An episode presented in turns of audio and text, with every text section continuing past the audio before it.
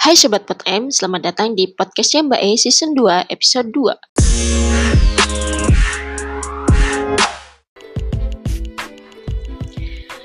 Ya ampun, apa kabar semuanya? Semoga masih inget lah ya suaranya prank gue di mari. Hahaha. apa kabar semuanya? Selamat datang kembali di Pod M podcastnya Mbak E season 2 bersama gue si Mbak E yang hari ini akan mengoceh-ngoceh ria mengenai uh, salah satu topik uh, di pariwisata juga masih gitu uh, mengenai branding destinasi.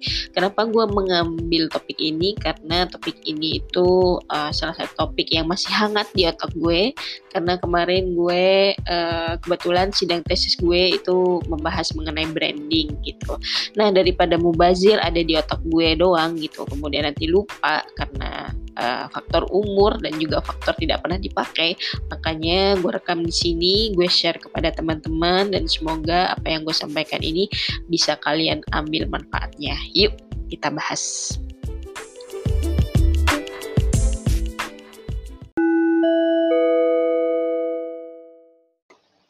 Iya, jadi pembahasan kita yang pertama itu mengenai apa sih branding itu atau bahasa Indonesianya adalah penjenamaan atau misalnya kalau brand itu jadinya jenama. Ini gue tahu istilah ini juga karena kemarin nulis tesis sih. Kalau misalnya kemarin gue nggak nulis, mungkin gue nggak akan pernah dengar istilah jenama atau penjenamaan gitu. Nah, e, sebenarnya branding itu apa? Jadi branding itu teman-teman uh, ini kita singkat ya. Jadi kurang lebihnya dia adalah salah satu bagian kecil dari marketing uh, di mana dia itu fungsinya adalah untuk membentuk produk kita itu seperti apa sih yang mau kita jual atau misalnya mau kita tawarkan atau yang mau kita tampilkan uh, atau mau yang terlihat dan teringat di benak konsumen itu seperti apa produknya. Itu adalah branding. Di situ posisinya dia di situ. Nah, sedangkan kalau yang marketing itu yang mana? Jadi marketing itu adalah gimana kita ngejual produk yang tadi kita bentuk dalam uh, balutan branding tadi. Itu kurang lebihnya seperti itu.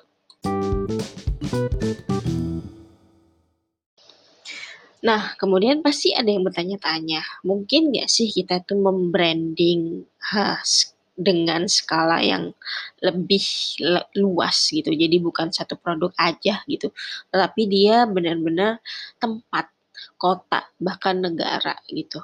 Jawabannya bisa saudara-saudara. Jadi uh, berdasarkan beberapa ahli yang pernyataannya itu gue masukin di dalam uh, tesis gue itu menyebutkan membranding sebuah destinasi atau bahkan negara itu sangat mungkin dilakukan. Tetapi dia uh, ada kayak uh, term and conditionnya gitu. Jadi nggak ujuk-ujuk lu bisa langsung voila gitu. Bikin suatu branding uh, di dalam sebuah destinasi atau bahkan negara. Itu nggak bisa gitu. Jadi uh, kalau misalnya uh, melakukan branding destinasi itu kita harus gimana? Nah salah satunya adalah melakukan pendekatan. Tapi bukan pendekatan kepada pasar semata. Seperti uh, layaknya branding branding yang dilakukan oleh suatu produk. Nggak gitu caranya. Tetapi caranya lebih ke pendekatan kepada kepada uh, destinasi itu sendiri. Nah, pendekatan kepada destinasi sendiri itu maksudnya kayak gimana sih? Nah, habis ini kita bahas.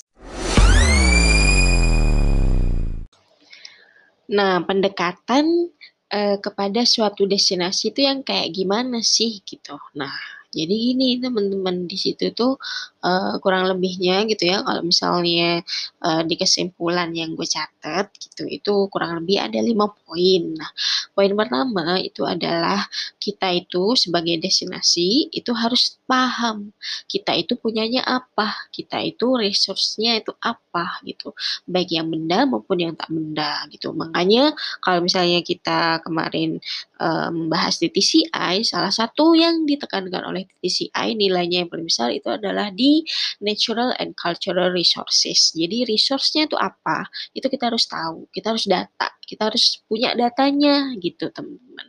Nah itu yang pertama. Yang kedua itu adalah keterlibatan masyarakat. Dalam arti masyarakat itu paham nggak sih mengenai destinasinya, paham nggak sih sejarahnya kayak gimana, kemudian eh, resource yang tak bendanya itu apakah masih digunakan oleh masyarakat? Misalnya ya satu, satu contohnya adalah bahasa daerah misalnya atau kesenian. Apakah itu masih di dalam masyarakat nah itu juga dinilai itu teman-teman.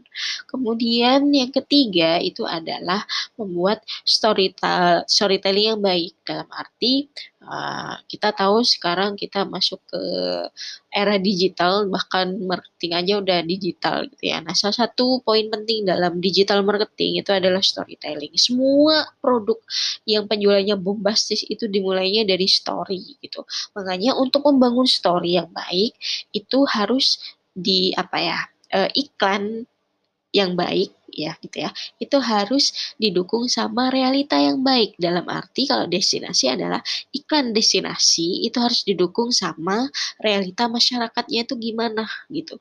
Makanya keterlibatan masyarakat ini nggak boleh lepas walaupun gue tahu ya eh, mengajak masyarakat itu adalah poin yang paling sulit dan sangat butuh effort dan waktu.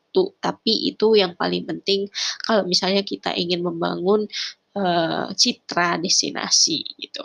Kemudian uh, faktor yang keempat itu adalah kita harus uh, membantu masyarakat supaya mereka lebih berdaya dalam arti mereka berdaya dalam membangun sistem organisasi dan juga sistem promosi yang mandiri. Jadi mereka itu sekarang walaupun tidak ditemani oleh para ahli marketing atau ahli promosi, mereka bisa jalan sendiri. Nah, kita uh, membantu mereka agar mereka bisa survive sendiri gitu. Kemudian yang terakhir, ini yang paling penting adalah di faktor transparansi. Jadi apa-apa itu harus transparan, nggak boleh kita uh, main kucing-kucingan atau apa-apa nggak dilaporin tuh nggak boleh. Jadi salah satu penentu dari semuanya itu adalah transparansi, baik transparansi kebijakan maupun transparansi evaluasi dan lain sebagainya. Kemudian ada nggak sih beberapa contoh dari destinasi atau negara yang uh, brandingnya itu berhasil? Nah, ini gue ambil beberapa contoh dari uh, websitenya Blooming Consulting. Jadi teman-teman bisa search sendiri gitu di Google. Uh, Blooming Consulting ini adalah satu konsultan yang sering dipakai oleh World Economic Forum dalam uh, merumuskan hasil dari salah satu partnya TTCI itu. Nah, mereka itu uh, salah satu dari yang diajak kerjasama oleh World Economic Forum. Nah, uh, singkatnya adalah uh, menurut uh, Blooming Consulting atau Bloom Consulting ini uh, beberapa daerah atau negara yang berhasil brandingnya itu adalah di uh, Estonia dan juga di Costa Rica. Kedua negara ini atau tempat ini berhasil melakukan brandingnya itu karena mereka keduanya ini itu invest on people. Jadi mereka menganggap peran masyarakat itu adalah peran yang paling dominan dan paling penting dalam keberhasilan uh, membangun sebuah brand gitu.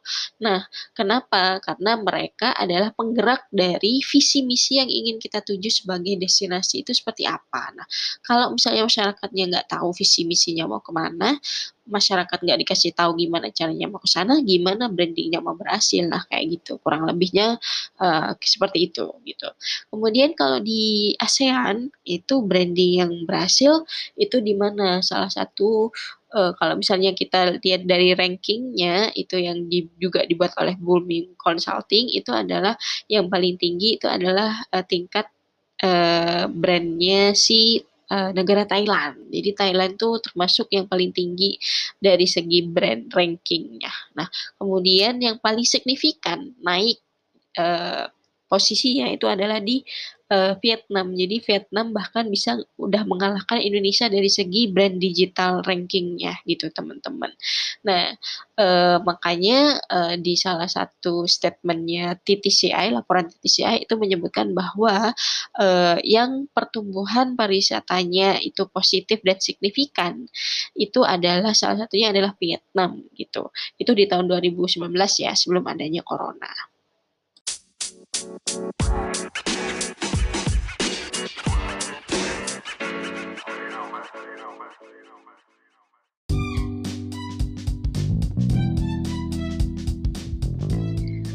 Nah itu tadi uh, job-job kita hari ini mengenai branding destinasi. Jadi kesimpulannya teman-teman uh, melakukan branding atau penjenamaan dalam skala destinasi itu sangat mungkin bisa dilakukan, tetapi pendekatan pemasaran itu tidak dijadikan pendekatan satu-satunya, tetapi uh, lebih kepada referensi gitu jatuhnya. Nah pendekatan yang justru dilakukan sebagai pendekatan utama itu adalah pendekatan kepada pada destinasi itu sendiri dan itu tadi poin-poinnya apa itu sudah kita jelaskan uh, di pembahasan yang sebelumnya gitu.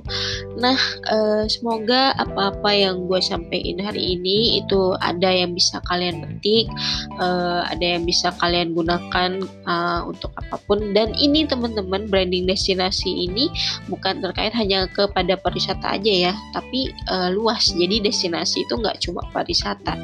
Misalnya kalian kalian mau membranding tempat kalian menjadi uh, branding kota pelajar misalnya bisa aja gitu. Jadi nggak nggak melulu terkait mengenai pariwisata tapi bisa lebih luas gitu. Tetapi poin pentingnya adalah uh, melakukan branding dalam skala uh, destinasi atau skala tempat desa kota itu sangat mungkin dilakukan dengan pendekatan yang tadi sudah gue sebutin.